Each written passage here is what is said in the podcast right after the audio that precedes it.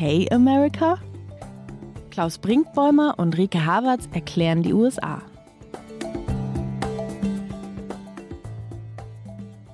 Hallo zu Okay America, dem transatlantischen Podcast von Zeit Online und MDR Aktuell. Ich bin Klaus Brinkbäumer, Programmdirektor des Mitteldeutschen Rundfunks in Leipzig.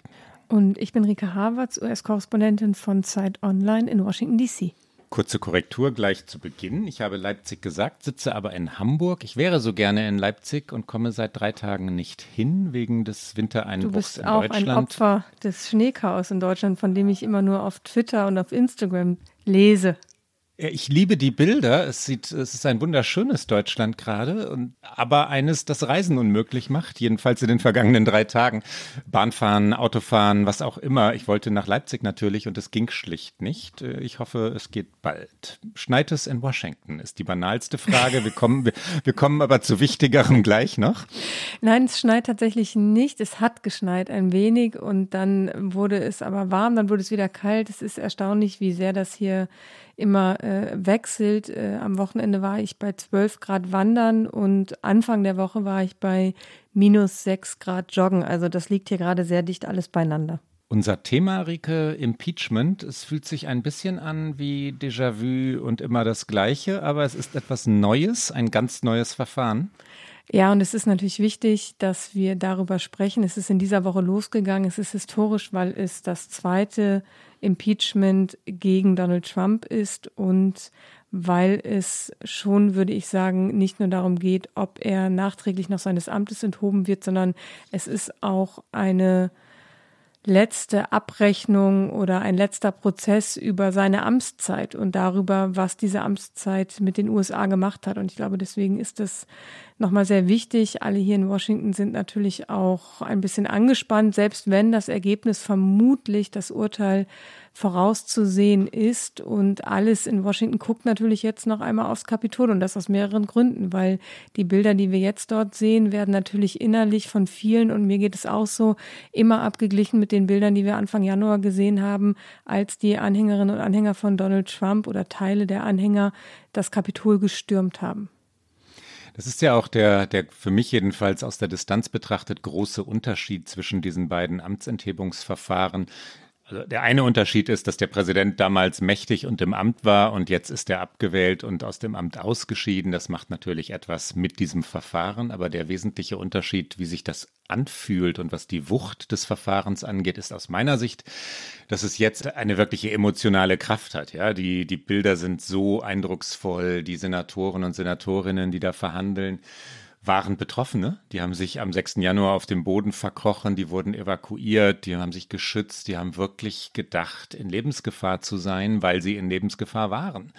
Und das war abstrakter vor einem Jahr. Das war, das war weniger nachfühlbar, weil es vor einem Jahr um einen Anruf äh, gegangen war zwischen Trump und dem ukrainischen Präsidenten Zelensky.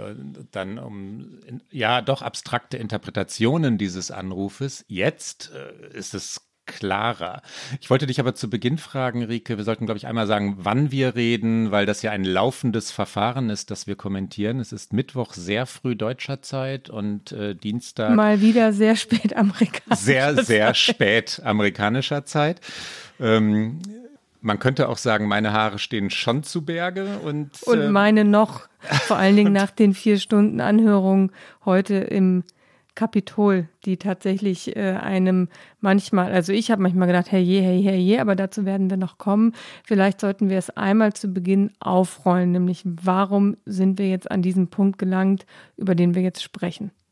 Am 6. Januar, du hast ihn schon angesprochen, stürmten ungefähr 800 Anhänger Donald Trumps das Kapitol. Es gab insgesamt, wenn man einen Suizid, äh, der einige Tage später noch hinzukam, mitzählt, fünf Tote. Es gab mehrere Stunden der ja, vollkommenen Unsicherheit darüber, was nun wirklich passieren würde. Die Sicherheitskräfte waren chancenlos. Es war, das, das Kapitol war erstaunlich spärlich geschützt und der entscheidende Punkt, was dieses Amtsenthebungsverfahren angeht, ist, dass Trump am Vormittag äh, eine Rede gehalten hatte, nicht weit entfernt vom Kapitol, in der er explizit zum Kampf aufrief, in der er zum Marsch auf das Kapitol aufrief, also seine Anhänger aufrief.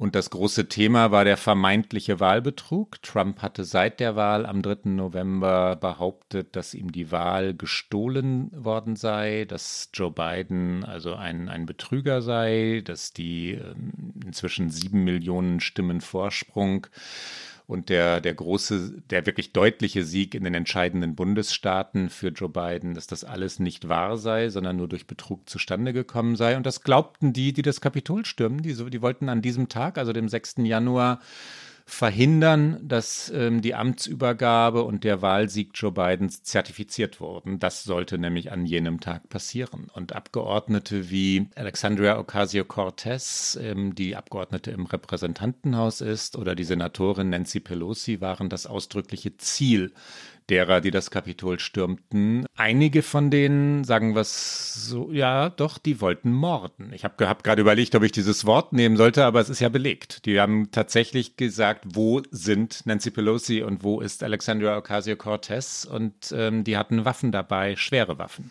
Und sie haben ja auch an Parteigrenzen nicht Halt gemacht. Auch Mike Pence war Ziel dieser Gewalt, dieser äh, Fantasie von Übergewalt dieses Ergebnis noch umstürzen zu können, weil Mike Pence hatte sich auch nicht so verhalten, wie das Donald Trump und seine Anhänger von ihm erwartet hatten, nämlich dass er seine Rolle als Vorsitzender des Senats an diesem Tag nutzt, um dieses Ergebnis des Electoral College noch umzuwerfen. Er hat nach der Verfassung auch nicht die Macht dazu, das hat er auch so begründet, aber auch gegen ihn richtete sich diese Wut, diese Aggression, dieser Hass. Und in dieser Anklage heißt es, Donald Trump verübte schwere Verbrechen und Vergehen, indem er zu Gewalt gegen die Regierung der Vereinigten Staaten anstiftete.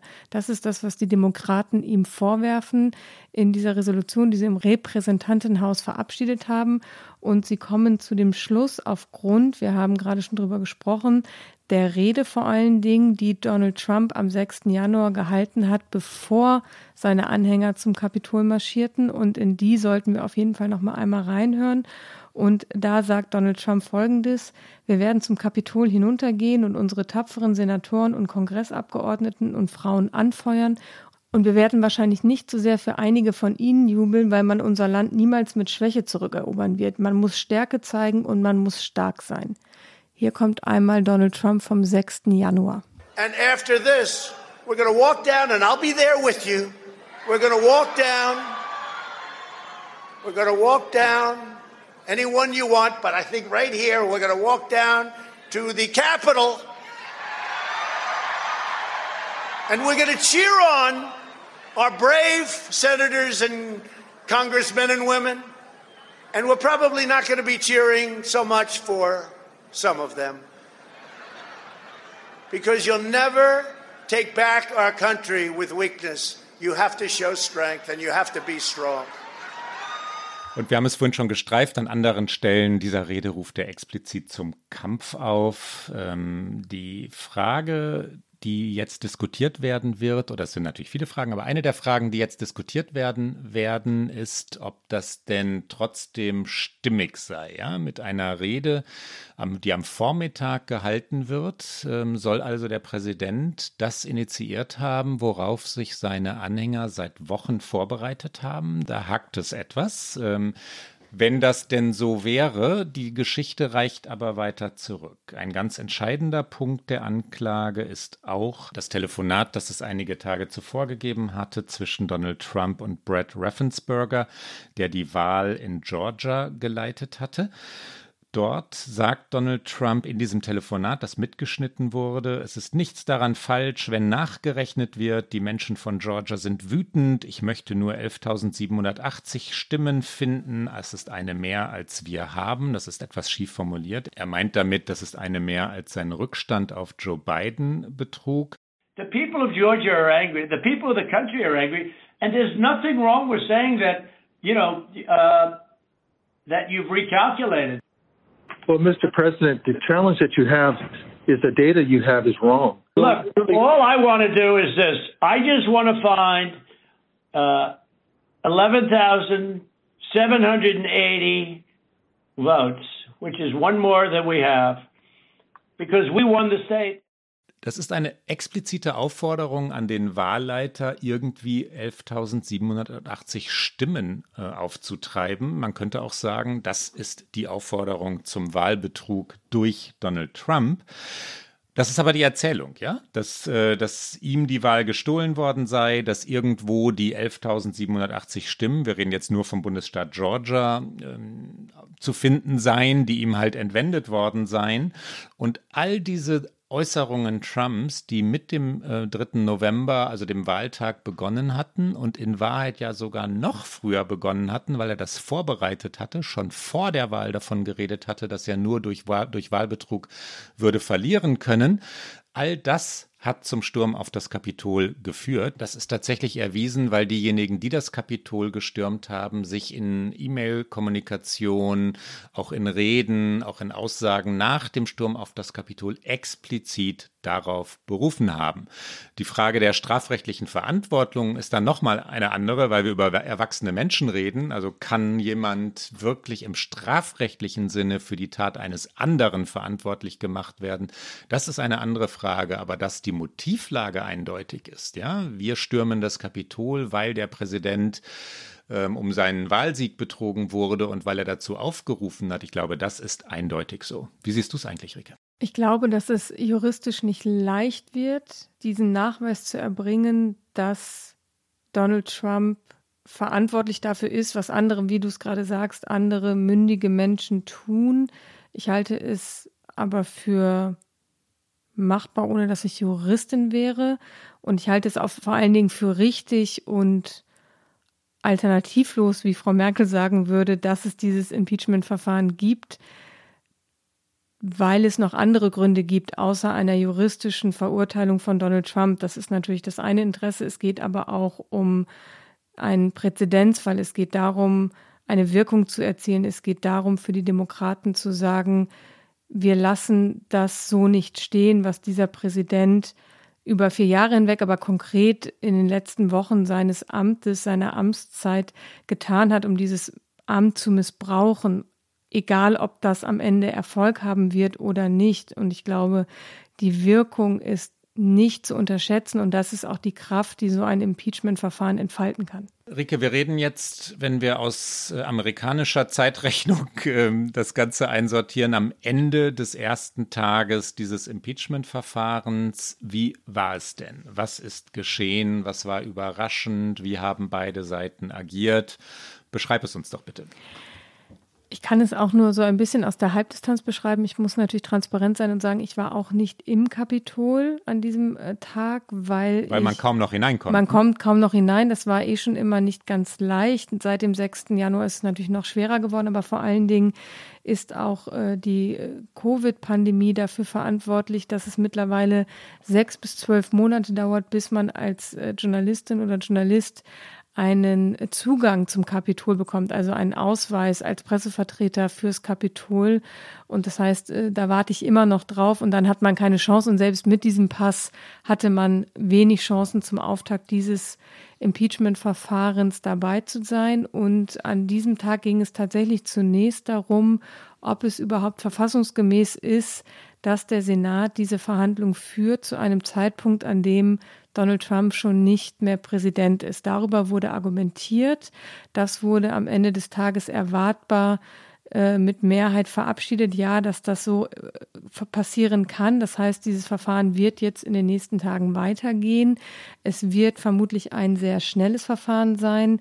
Die beiden äh, Parteien von äh, Republikanern und Demokraten, Chuck Schumer für die Demokraten, Mitch McConnell für die Republikaner, haben sich auf ein Prozedere geeinigt. Jede Seite hat jetzt 16 Stunden Zeit für mündliche Ausführungen. Und dann wird es normalerweise noch einen Tag geben, wo man auch Fragen stellen kann. Das verlangt die Tradition. Ob das tatsächlich passiert oder nicht, ist auch noch ein bisschen unklar. Beide Seiten wollen unbedingt schnell zu einem Urteil kommen und deswegen wird es sehr wahrscheinlich sehr viel kürzer sein als das letzte Impeachment gegen Trump, was drei Wochen dauerte. Es könnte schon sein, wenn wir uns in der nächsten Woche wieder hören, dass wir dann schon wissen, was passiert ist. Aber das erstmal so zur Faktenlage. Und der Tag an sich war doch natürlich, es ist das politische Washington, alle Augen richten sich natürlich jetzt noch einmal auf diesen Prozess, auf das Kapitol. Ich glaube, jeder äh, in der Stadt hier heute hat am Nachmittag dann äh, CNN oder PBS oder C-SPAN geguckt, um dieses Verfahren und diese Eingangsstatements zu verfolgen. Und sie hatten einiges an Überraschungen, sowohl auf demokratischer als auch auf republikanischer Seite. Ich sage mal kurz und dann werfe ich es zu dir rüber. Die Demokraten waren, fand ich, sehr stark, sehr schlüssig, sehr emotional. Die Anwälte von Donald Trump waren äh, überraschend, überraschend schlecht, erratisch, aber sie müssen sich im Grunde genommen auch nicht anstrengen. So viel sage ich mal aus äh, meiner Warte und bin gespannt, wie du diesen ersten Tag wahrgenommen hast. Ja, ähnlich. Die Frage, ob die Republikaner sich anstrengen müssen, würde ich anders beantworten, weil dieses Verfahren so eine emotionale Wucht hat. Ja, und ich halte das schon für möglich, dass einzelne Senatoren noch nicht wissen, wie sie am Ende abstimmen werden. Das ist ganz anders als beim letzten Amtsenthebungsverfahren. Da waren die Fronten geklärt in dem Moment, als die Republikaner sagten, wir wollen gar keine Zeugen anhören. So war es ja vor einem Jahr. Es wurden keine Zeugen zugelassen lassen und es war klar, dass Zeugen das Ganze hätten aufklären können. Die waren aber nicht erlaubt. Es wurde abgeblockt vom ersten Tag an. Jetzt ist das etwas anderes, weil dieses Verfahren eben diese emotionale Wucht hat. Wir müssen uns Senatoren vorstellen, die zugleich Opfer, Zeugen, Richter, in ein und derselben Sache sind und natürlich niemals aufhören, Parteipolitiker und Parteipolitikerinnen zu sein. Also das sind diejenigen, die sich auf dem, dem Boden des Kapitols verkrochen haben. Das sind diejenigen, die das Ziel der Attacke waren, die dann evakuiert wurden, die jetzt in eigener Sache, naja, nicht unbedingt aussagen, weil sie nicht als Zeugen befragt werden, aber weil ihre, das, was sie erlebt haben an dem Tag, ist das, was relevant ist. Und dann urteilen sie. Ich bin mir nicht sicher, dass alle schon ganz stabil stabil, in sich ruhend wissen, wie sie am Ende entscheiden. Und wenn man sich den Film anschaut, den die Demokraten, also in diesem Fall die Ankläger gestern ähm, gezeigt haben, wie lang? Elf Minuten? 14 Minuten? 13 Minuten. 13 Minuten. 13 Minuten langer Film vom Tag ähm, der Attacke selbst. Boah, der hat eine solche Kraft, ja. Und äh, das sind Filmaufnahmen aus der Nähe. Das ist äh, Dokumentarfilmkunst. Ähm, dann die Frage, ob es mit ob Dokumentarfilmkunst wiederum relevant sein sollte. Er ist sehr gut geschnitten und sehr gut äh, bearbeitet. Aber es sind die Bilder dessen, was da geschah. Und es ist der Originalton. Und es hat äh, eine, eine gewaltsame Wucht, eine, eine wirklich furchterregende Wucht.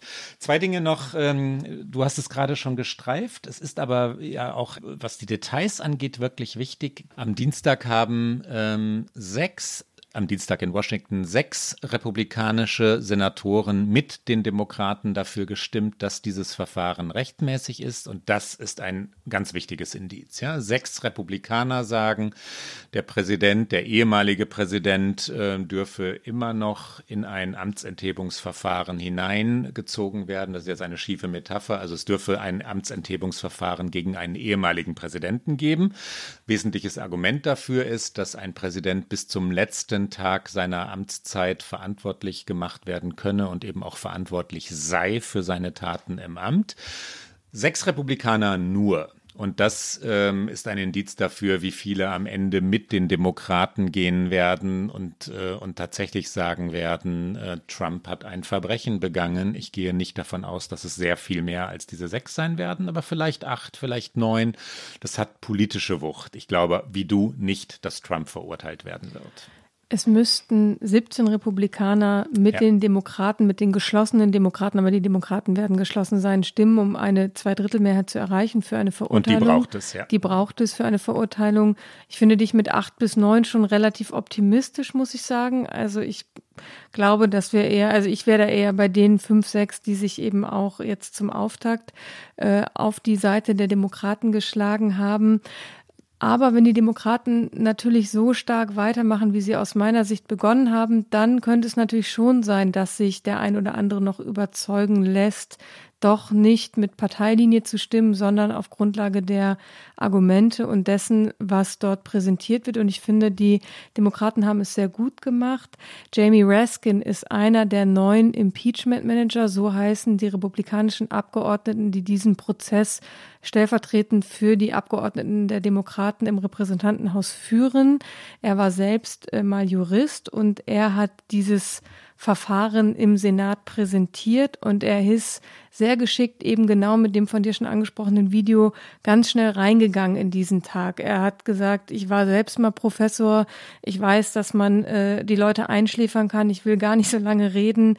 Ähm, es geht hier aber um die Fakten und dann hat er sofort die Bilder präsentiert. Es geht ihm natürlich auch nicht nur um Fakten, es geht ihm auch um Emotionalität, aber darum geht es eben auch. Es geht in diesem letzten Prozess darum, die Macht über die Erzählung dieser Präsidentschaft Trump nochmal an sich zu reißen. Und das ist die Chance, die die Demokraten eben über eine mögliche Verurteilung hinaus haben. Sie können sagen, so gefährlich war diese Präsidentschaft für unser Land, für unsere Demokratie.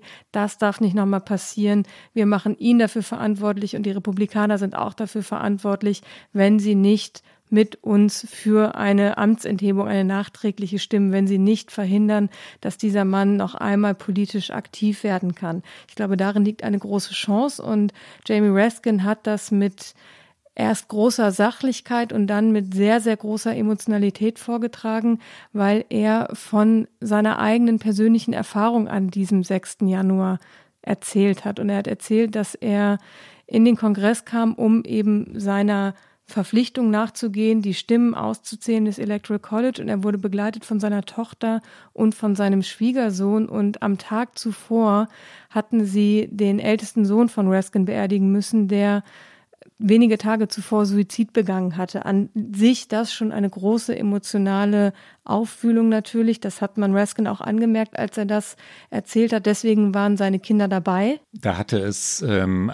sehr, sehr rührende ja Kommentare gegeben in den Tagen vor dem 6. Januar, weil es einen furchtbar traurigen Abschiedsbrief dieses Sohnes gegeben hatte, der an Depressionen gelitten hatte. Und Reskin war ein, so kann man es sagen, nach amerikanischem Verständnis ein amerikanischer Held, ja, dass er am 6. Januar eben im Kapitol war mit seiner Tochter. Ich wollte nicht ins Wort fallen, Rika, aber die der war dort, um seiner Tochter auch Demokratie zu zeigen und die Kraft der Demokratie zu erklären. Und dann passierte, was passierte. Entschuldige, mach weiter bitte. Genau das war es. Ich glaube, sie war eine moralische Stütze für ihn und er wollte ihr zeigen, warum seine Arbeit so wichtig ist. So hat er das auch formuliert.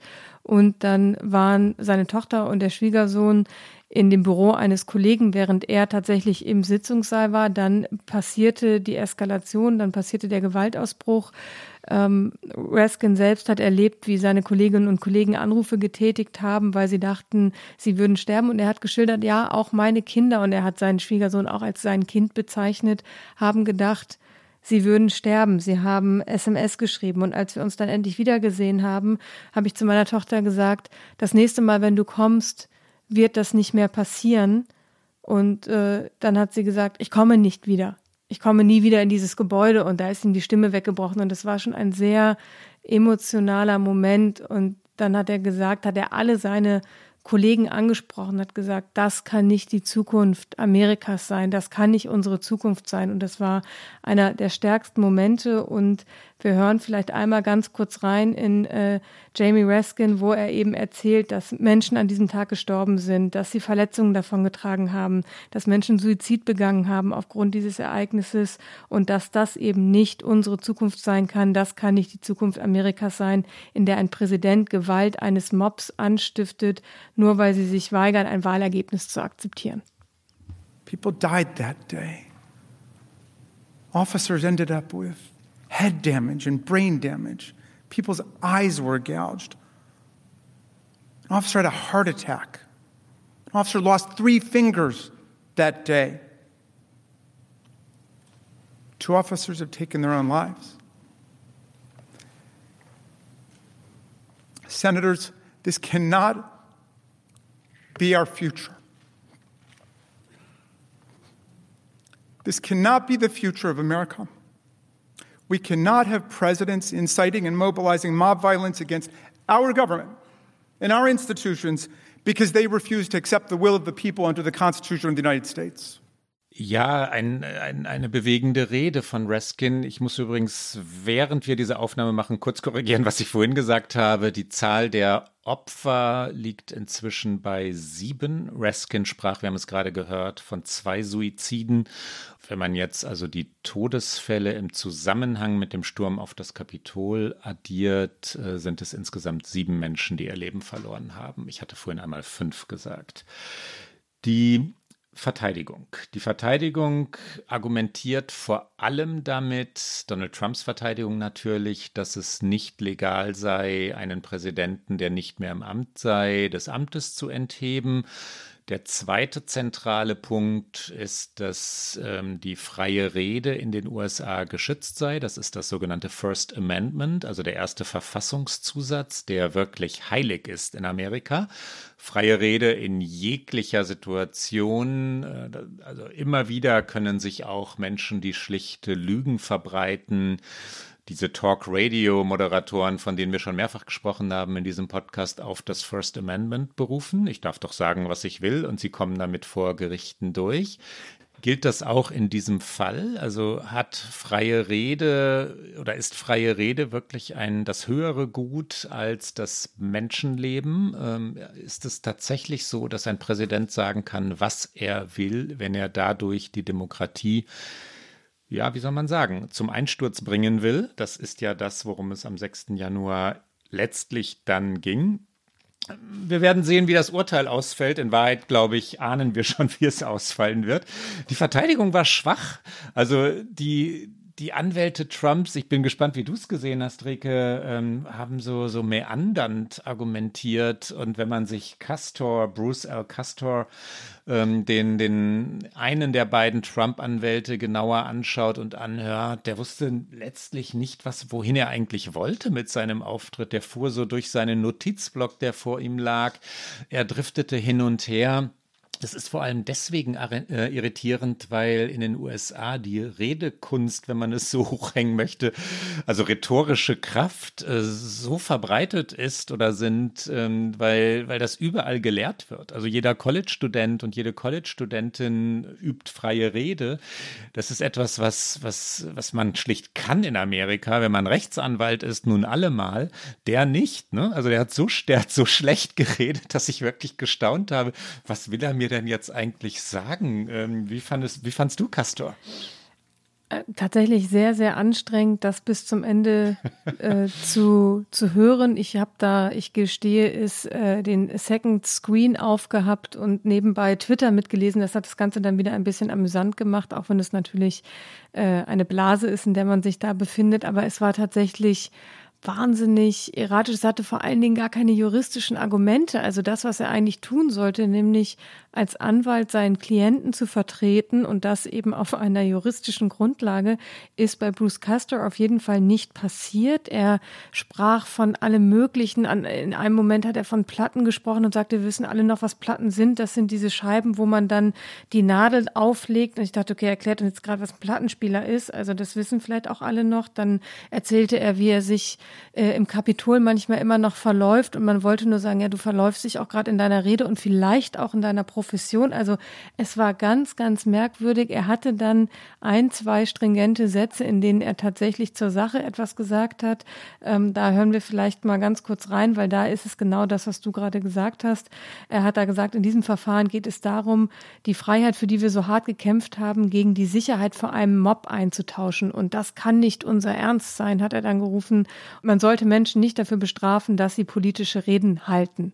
Also das war genau das Argument der geschützten Redefreiheit in den USA. Aber er hat fast eine Stunde geredet, ich glaube 50 Minuten ungefähr. Und das war ungefähr das einzige von Substanz, was er argumentativ zu präsentieren hatte. Wir hören einmal ganz kurz rein in Bruce Custer. This trial is about is about trading liberty for the security from the mob. honestly, no, it can't be. We can't be thinking about that. We can't possibly be suggesting that we punish people for political speech in this country. Trump übrigens ist nicht in Washington, er ist in Florida. Die Frage, die selbstverständlich diskutiert wurde, ist, wie, wie reagiert er denn auf dieses Verfahren? Es gab, wie das dann oft so ist, Quellen aus seinem Umfeld, die, die in den USA zitiert werden. Und eine dieser Quellen, ich nehme an, Familienangehörige wie seine Söhne oder sein Schwiegersohn ließen dann durchsickern, dass er auf einer Wutskala von, von 1 bis 10, 10 bedeutet sehr, sehr, sehr wütend, äh, die Stufe 8 erreicht habe wegen der Leistung seiner eigenen Anwälte. Also auch Trump war wütend auf Castor, beziehungsweise Trump war wütend auf Castor. Ich kann meinen Zustand jetzt nicht Wut nennen. Ich habe ja gestaunt, gestaunt über das, was, was Castor da gemacht hat, weil er, wir haben es aber gerade schon gesagt, schlicht keine Argumente zusammenbinden konnte. Schönster Twitter-Witz übrigens, äh, hätte Trump seinen Twitter-Account noch, hätte er Castor live während seiner Verteidigung über Twitter gefeuert. Ich glaube, es ist vermutlich eine sehr akkurate Beschreibung dessen, was in Trump vorgegangen ist während dieser Verteidigung seiner Anwälte. Ja, wobei man auch sagen muss, äh, Trump sollte froh sein, dass er überhaupt Anwälte gefunden hat, weil ihn ja niemand verteidigen wollte. Ne? Zur Wahrheit gehört auch, dass Herr Castor nicht aus der ersten Kategorie amerikanischer Anwälte in solchen Verfahren stammt, sondern dass Trump sich viele, viele Absagen geholt hat und dann bei Castor gelandet ist.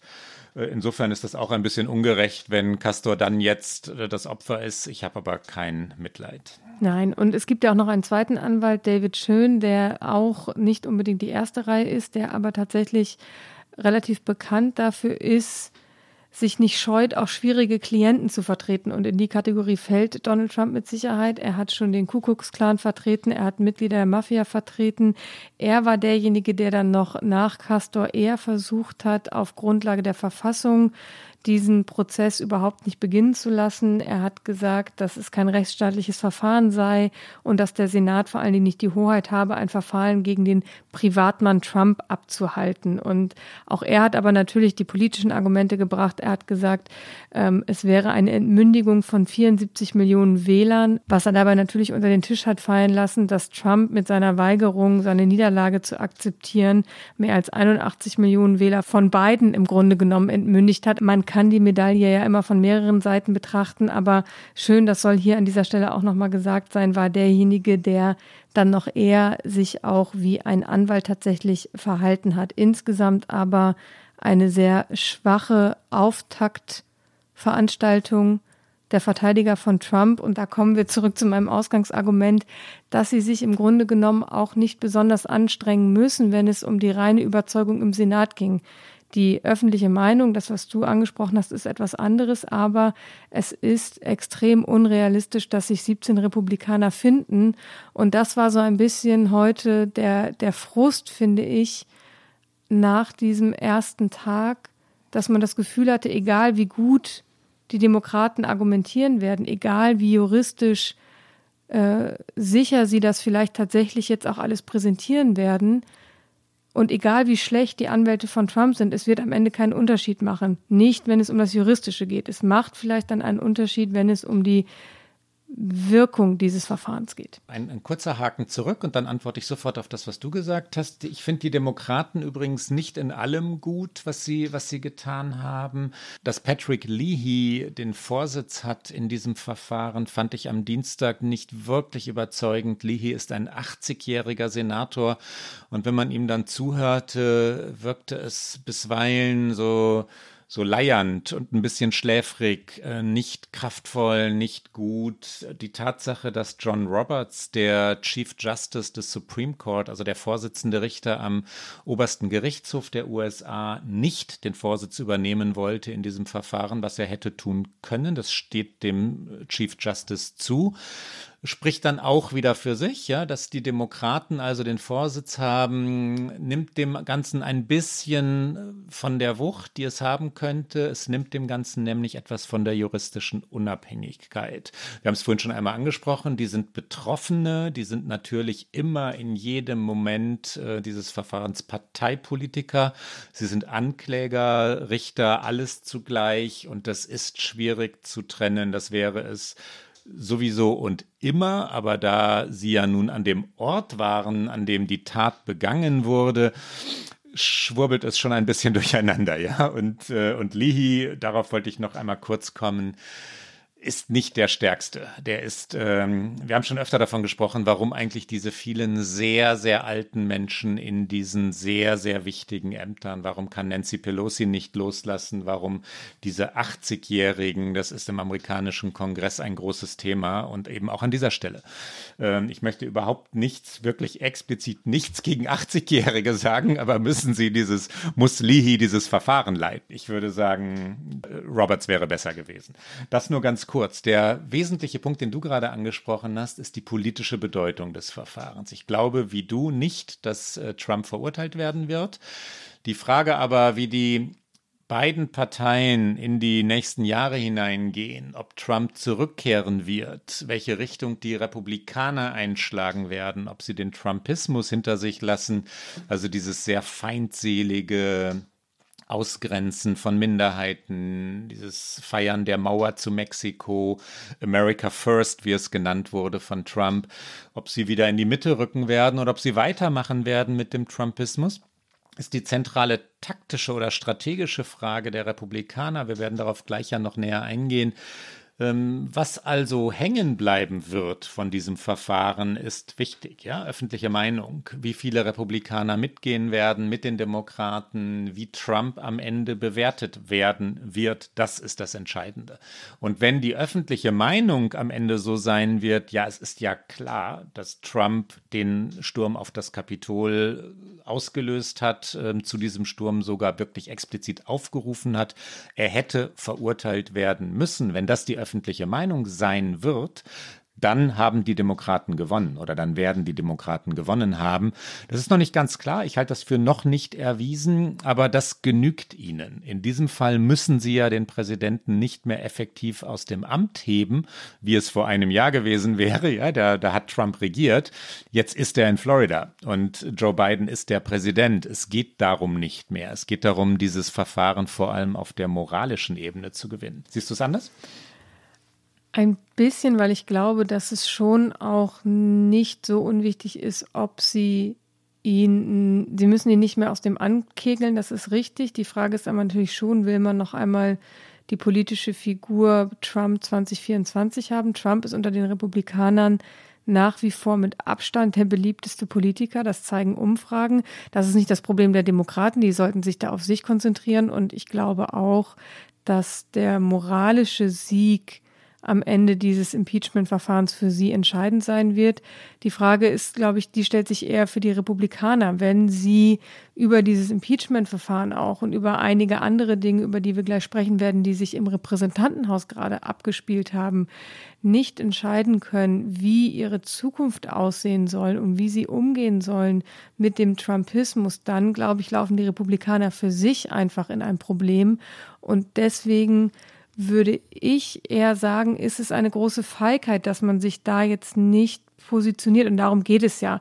Die Partei hat den inneren Kampf mit sich noch nicht gewonnen. Wie gehen sie in die Zukunft? Und deswegen werden sich nur die allerwenigsten Republikaner zu diesem Zeitpunkt bei einem so öffentlichen Verfahren hinstellen und sagen, ich stimme gegen Donald Trump, wenn dieser womöglich doch noch eine prägende Figur in der Partei sein wird.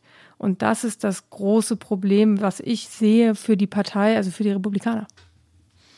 Die Demokraten wiederum wollen genau das natürlich darstellen, dass nämlich die Republikaner so zerrissen sind. Das gibt dem Verfahren hier eine natürlich hochpolitische Note. Das heißt übrigens auch oder das belegt übrigens auch, dass es mehr ist als ein juristisches Verfahren. Selbstverständlich sehen die Demokraten die Möglichkeit, äh, den Spalt innerhalb der Republikanischen Partei zu vergrößern und zu verstärken. Der Konflikt ist, glaube ich, relativ schnell beschrieben, der Konflikt, vor dem die Republikaner stehen. 74 Millionen Trump-Wähler, 74 Millionen Menschen, die nicht allesamt jetzt ganz scharfe Anhänger waren im Sinne von Rassismus, Ausländerfeindlichkeit, Misogynie, ähm, das nicht, aber viele von denen hatten auch schlicht pragmatische Gründe. Sie hatten die Erwartung, dass sie weniger Steuern zahlen würden mit Trump. Da muss man vorsichtig sein, wie man 74 Millionen Menschen bewertet und deren Motive bewertet. Aber die Republikaner haben gesehen, welche Kraft ähm, die, der, der ja von uns schon sogenannte Trumpismus entwickeln kann. Sie hätten vorher nicht gedacht, dass sie 74 Millionen Stimmen erobern können würden. Und viele Kandidaten und Kandidatinnen für das Repräsentantenhaus, auch für den Senat, sind im Schatten Donald Trumps gewählt worden, ja, weil sie tatsächlich explizit seiner Politik gefolgt sind, weil sie sich immer schützend vor und hinter diesen Präsidenten gestellt haben, haben sie ganz schön viele und teilweise überraschend viele Wahlsiege errungen. Und das ist die Entscheidung, vor der die Partei jetzt steht. Wollen wir damit weitermachen? Weil wir gesehen haben, hey, wir sind mehrheitsfähig und das hatten wir noch vor vier oder acht Jahren nicht gedacht. Vor vier oder acht Jahren haben wir gedacht, wir sind eine Partei der Minderheit ja, und eine niedrige Wahlbeteiligung ist das Einzige, was uns überhaupt noch Wahlsiege bringen kann. Huiuiui, das ist ja gar nicht so. Wir können wirklich Massen mobilisieren. Oder aber sagen wir, Moment, das waren so viele Lügen, das waren so viele Verdrehungen, das war, das war, wie gerade schon gesagt, Misogynie, Xenophobie, ra äh, nackter Rassismus äh, an vielen Stellen, nicht überall, aber an vielen Stellen. Sagen Sie, wir wollen davon weggehen. Wir wollen wieder eine seriöse Partei ernsthaften Wirtschaftens werden. Niedriger Steuern, ja, Freihandel, freien Handels, ja, äh, ernsthafter Politik. Eine, eine wirklich existenzielle Richtungsentscheidung für die Republikaner und ich glaube, es ist nicht ausgemacht, wie das ausgehen wird. Wollen wir mal über zwei Figuren aus dem Repräsentantenhaus reden? Du hast es schon angesprochen, Rike, die wirklich für dieses Dilemma stehen. Wir sollten unbedingt reden über Liz Cheney und über Marjorie Taylor Greene. Das sind die beiden Frauen, die ein bisschen auch die Gesichter dieses inneren Konfliktes sind, den du gerade beschrieben hast. Ich würde noch einen Halbsatz tatsächlich ergänzen dass ja, Massen mobilisieren, ja, Wahlen gewinnen. Am Ende des Jahres 2020 beziehungsweise zu Beginn des Jahres 2021 stand die Partei aber auch da mit einem Präsidenten, der das Weiße Haus verloren hat, der den Senat verloren hat, der das zweite Impeachment-Verfahren am Hals hatte. Also das kann man auch umdrehen und die Demokraten haben eben noch mehr Menschen mobilisiert, noch mehr Wählerinnen und Wähler. Insofern ist eben die Frage, wie sehr geht dieses Kalkül in zwei Jahren wieder auf. Aber genau weil das alles so unwegbar ist, entscheidet sich die Partei auch gerade nicht. Und da sind wir bei Liz Cheney und bei Marjorie Taylor Greene. Liz Cheney ist die Tochter von Dick Cheney. Sie ist die Nummer drei der Republikaner im Repräsentantenhaus, also durchaus eine formal mächtige Person und auch aufgrund ihres Namens natürlich eine mächtige Person. Dick Cheney, ehemaliger Vizepräsident unter George W. Bush wahnsinnig lange eine prägende Figur in der Republikanischen Partei. Ich glaube, der Bundesstaat Wyoming heißt eigentlich Cheney, nicht Wyoming, weil eigentlich die Cheneys dort ungeschlagen sind, so auch Liz. Und sie hat sich, als es darum ging, ein Impeachment-Verfahren gegen Donald Trump jetzt eben noch einmal einzuleiten, auf die Seite der Demokraten gestellt und das auch sehr öffentlich. Ja, Liz Cheney hat, ähm, das war ein schriftliches Statement, deswegen spielen wir jetzt den Originalton nicht ein, hat gesagt, there has never been a greater betrayal by a President of the United States of his office and his oath to the Constitution. Also es gab nie einen größeren Betrug eines Präsidenten an den USA, an seinem Amt und an dem Eid, den er auf die Verfassung geschworen hat.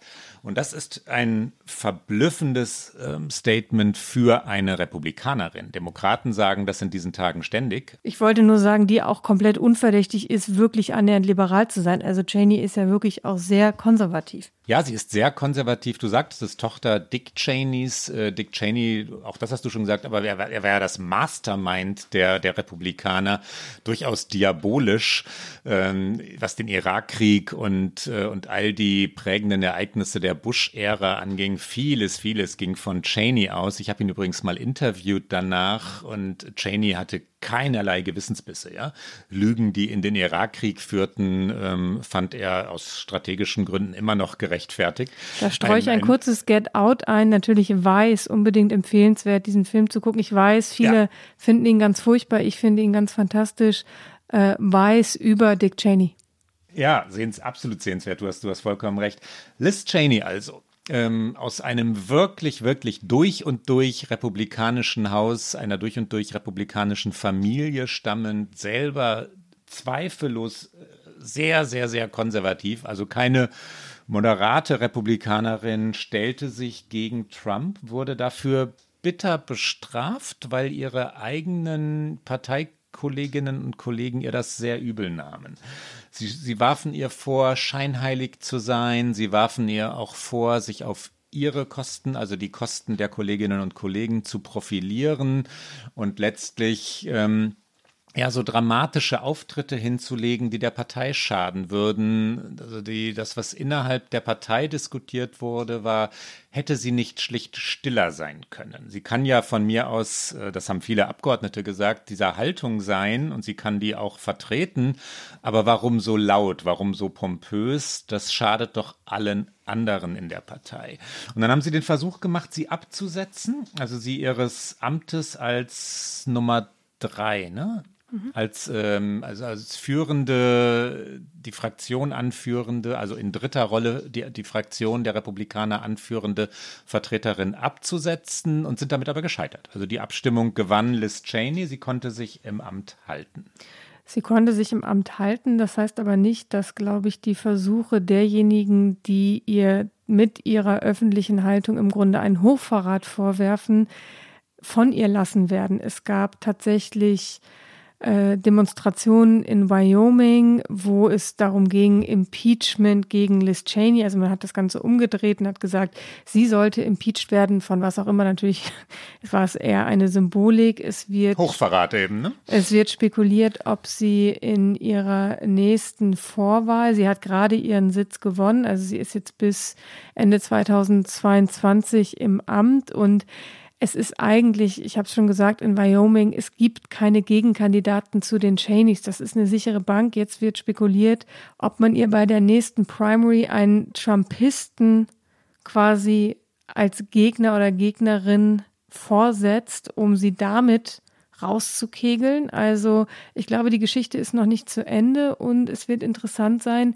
wie sich Cheney weiter verhält. Sie hat bei diesem Treffen, als dann auch die Abstimmung war, gesagt, sie werde sich nicht entschuldigen für ihre Abstimmung. Und das war ja auch schon ein Statement, dass sie nicht zurückgerudert ist.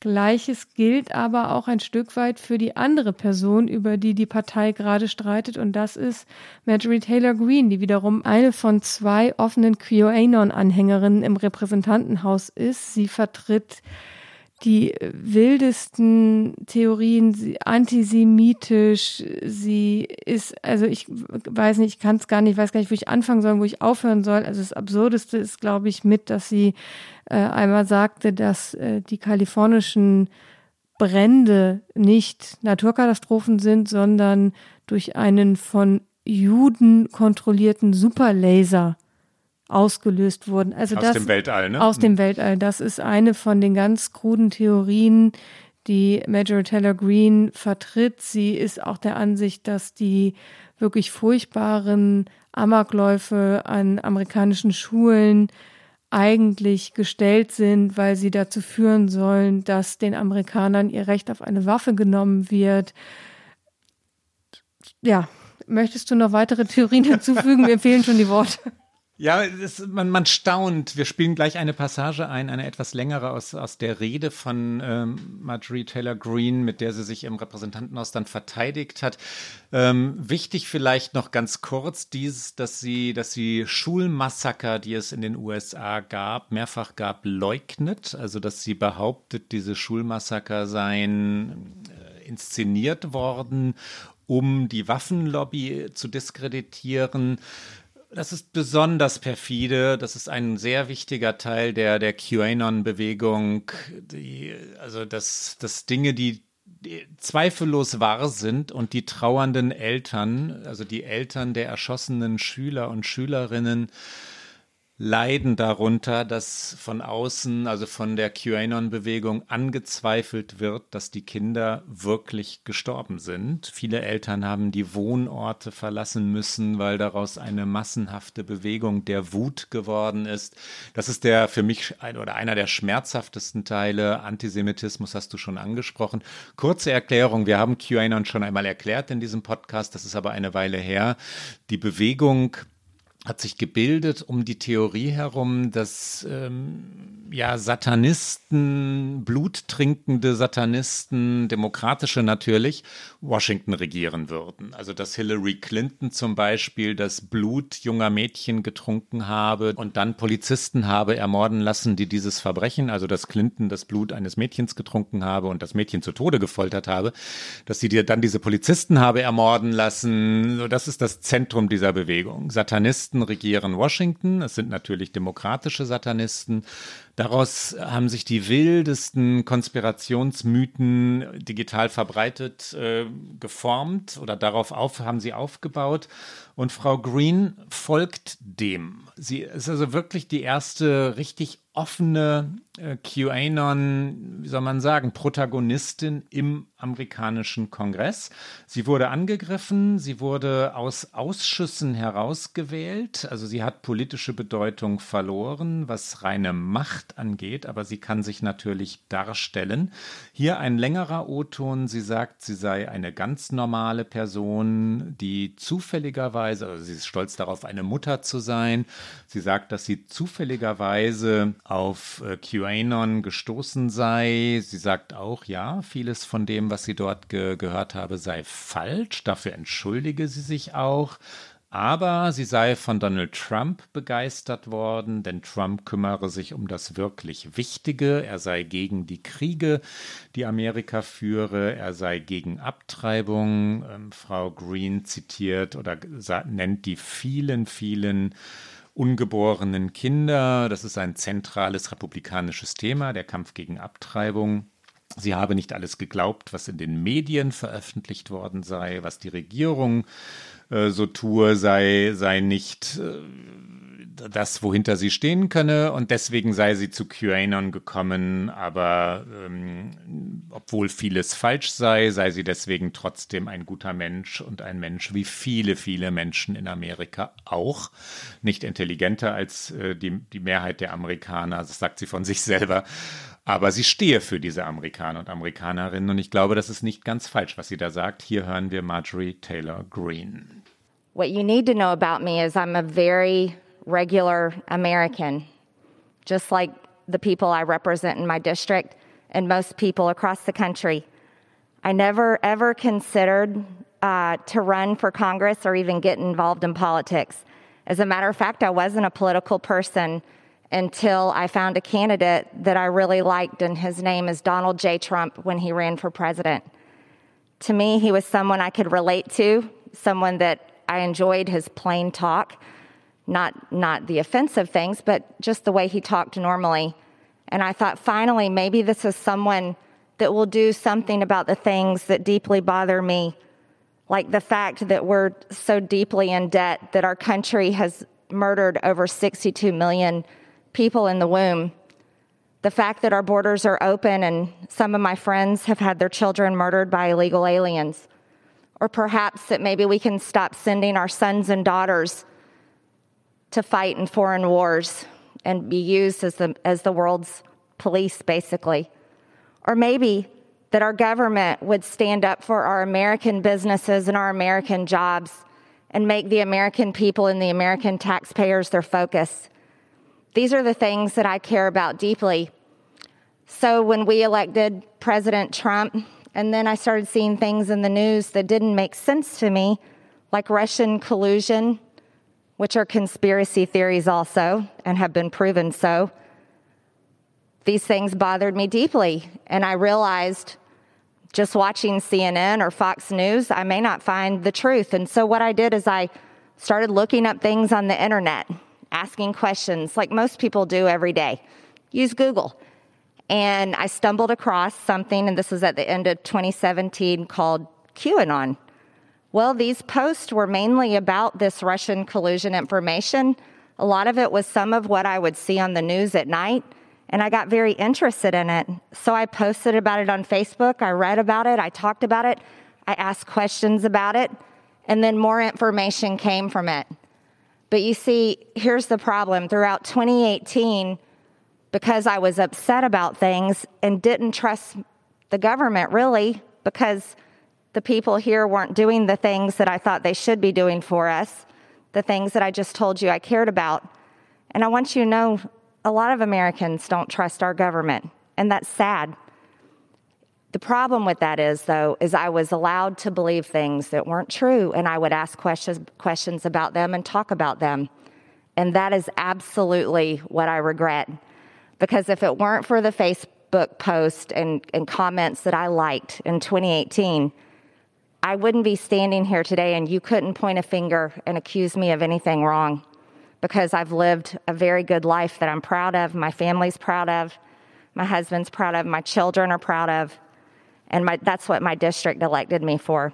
Wichtig ist an dieser Stelle, glaube ich, nochmal zu sagen, dass sie ihre Sitze in den Ausschüssen verloren hat. Sie war im Ausschuss für Arbeit und Bildung und im Haushaltsausschuss. Das lag nicht daran, dass die Republikanische Partei gesagt hat, wir können das nicht mittragen. Das lag an einem Vorstoß der Demokraten. Die haben alles das, was wir gerade von ihr gehört haben, was wir gerade schon gesagt haben und auch ähm, durchaus Unterstützung von Green in der Vergangenheit, wenn es um Gewaltaufrufe gegen demokratische Politikerinnen und Politiker ging, zum Anlass genommen zu sagen, wir wollen sie aus diesen Ausschüssen entfernen. Wir wollen sie abstrafen, weil so ein Verhalten dulden wir nicht im Repräsentantenhaus. Die Demokraten haben die Mehrheit, sie konnten diese Abstimmung erzwingen. Und äh, Kevin McCarthy, der Minderheitenführer im Repräsentantenhaus, hatte tatsächlich im Vorfeld noch versucht, das zu verhindern. Er wollte diese Abstimmung verhindern. Er hat noch versucht, Green davon zu überzeugen, vielleicht freiwillig zu gehen. Aber am Ende hat er nicht gesagt, okay, wir tun etwas dagegen, wir setzen hier ein Zeichen, dass solche Theorien, dass solche Meinungen bei uns in der Partei keinen Platz haben, sondern er hat es darauf ankommen lassen zu dieser Abstimmung und es haben 219 Demokraten und elf Republikaner unterstützt, 199 Republikaner haben gegen diesen Ausschluss aus den Ausschüssen gestimmt. Und das sagt eben, glaube ich, ganz viel, also die Personalie Green wie die Personalie Cheney, ganz viel darüber aus, dass diese Partei sich überhaupt nicht einig ist, wie es weitergehen soll, wie es weitergehen kann. Ich glaube, ein wichtiger Punkt, den wir kurz noch sagen, äh, nennen sollten, ist der, die, die schlichte Überlegung vieler Abgeordneten, was wird das eigentlich mit mir machen, wenn ich mich wie verhalte? Sie wissen, dass die Trump-Bewegung gut organisiert ist und sehr laut, dass also die Trump-Bewegung jeden und jede bestraft, die sich gegen Donald Trump stellen. Und viele Republikaner und Republikanerinnen reden darüber auch. Sie sagen ganz offen, will ich dieses Risiko eingehen? Ist es das wert? Oder komme ich jetzt irgendwie still durch? Trump ist ja ohnehin weg. Ist es nicht für mich besser, wenn ich äh, mich um meine Wiederwahl bemühe in einigen Jahren, in zwei Jahren oder in vier oder in sechs Jahren ähm, wenn ich mich jetzt an die Seite des Präsidenten stelle oder mich gar nicht verhalte. Ja, einfach so, so unauffällig wie möglich bleibe. Der Schaden ist angerichtet am 6. Januar, ist es nun mal passiert und jetzt ist der Mann aber auch nicht mehr im Weißen Haus. Warum jetzt noch ähm, mich positionieren in einer Sache, die mir nur die Wut meiner eigenen Anhängerschaft und im Zweifel einen von Donald Trump ins Rennen geschickten Gegenkandidaten einbringt? Ähm, das kann man opportunistisch nennen, das kann man taktisch nennen, aber Politik ist nun mal ganz wesentlich auch Taktik. Taktisch verhält sich auch. Wir sollten vielleicht einmal ganz kurz äh, uns fragen, was macht eigentlich Joe Biden? Und der verhält sich, finde ich, in dieser Sache auch taktisch. Er hält sich nämlich raus. Er versucht schon seit Wochen, sich im Grunde genommen größtmöglich von diesem Amtsenthebungsverfahren zu distanzieren, zu sagen, das ist Aufgabe des Senats, womit er völlig recht hat. Der Präsident hat damit auch nichts zu tun.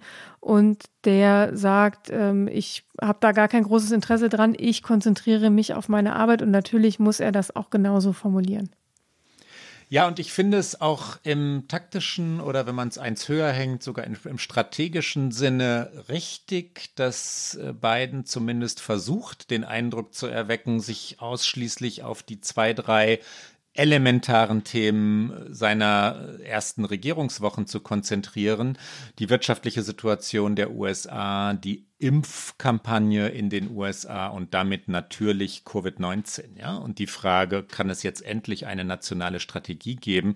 Das soll ja, so legt so legen Biden und Kamala Harris, die Vizepräsidentin, es jedenfalls an, eine nachhaltige und, und dann auch durchgehaltene politische Strategie werden. Wir bleiben dabei, wir meinen das ernst, wir sind, äh, wir sind hartnäckig und wir verlieren nicht ständig wieder die Aufmerksamkeit für das, worum es eigentlich geht. Das sind die Botschaften, die die beiden senden wollen und das halten sie durch. Wir hören mal einmal hinein. Biden ist am Dienstag ähm, gefragt worden von Journalisten, mit denen er zusammenkam. Es war keine offizielle Pressekonferenz, aber die kamen zu ihm und haben ihm dann Fragen zugeworfen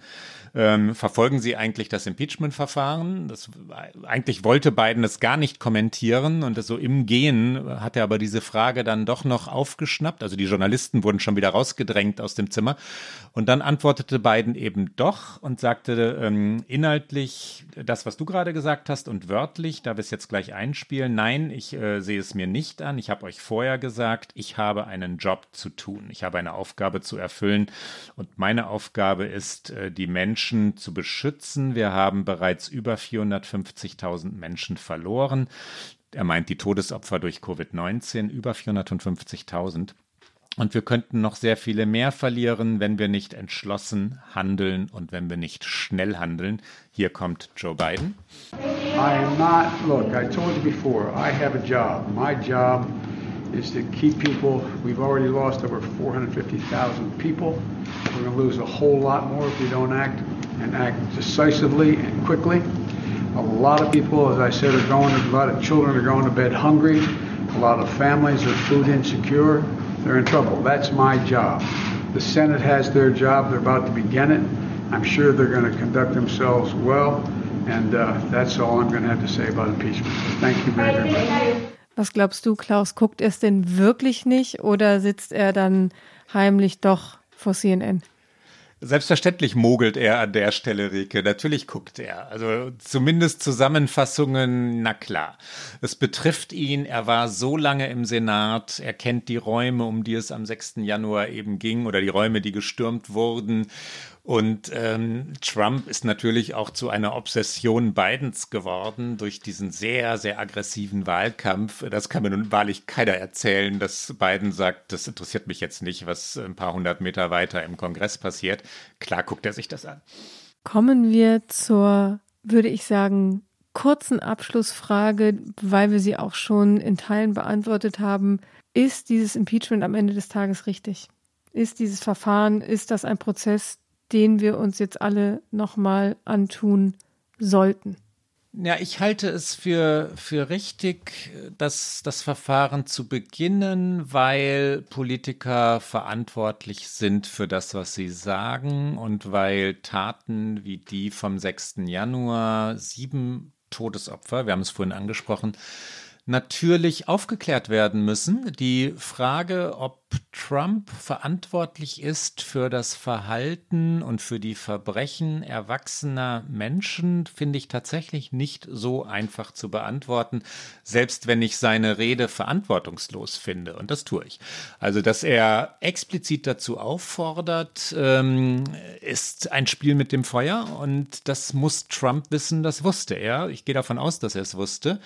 Ich frage mich immer noch, warum ihn niemand gebremst hat, warum niemand gesagt hat, Mr. President, hören Sie auf. Ich glaube, dass ähm, jetzt noch ein ganz kurzer Haken an dieser Stelle, dass Trump es tatsächlich bis heute nicht verstehen kann, warum er bis in die Abendstunden des 3. November in den vielen entscheidenden Bundesstaaten in Führung lag und dann die Wahl doch verlor. Es ist leicht erklärbar, weil dann die Auszählung der Briefwahlstimmen begann und weil die demokratischen Wählerinnen und Wähler wegen Covid-19 eher Briefwahl gemacht haben als die republikanischen Wählerinnen und Wähler.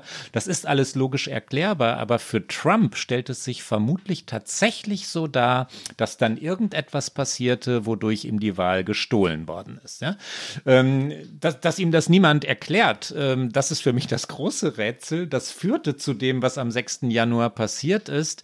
Unverantwortliches Handeln aber ist Trump verantwortlich für Gewalttaten anderer erwachsener Menschen. Da ist es wirklich im juristischen Sinne hochinteressant und ähm, weiß nicht so genau. Ne? Also wissen sind die sind die Täter nicht äh, nicht eigenverantwortlich unterwegs. Was meinst du? Ich meine, dass ich deine kurzen Einschätzungen sehr schätze.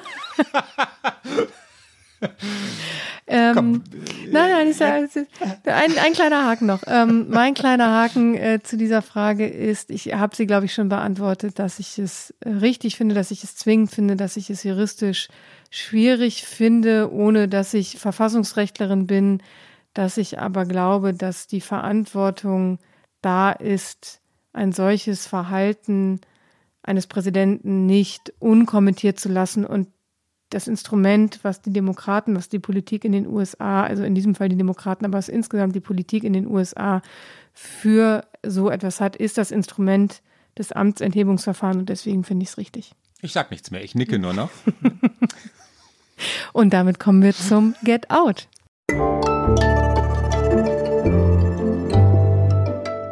Get Out.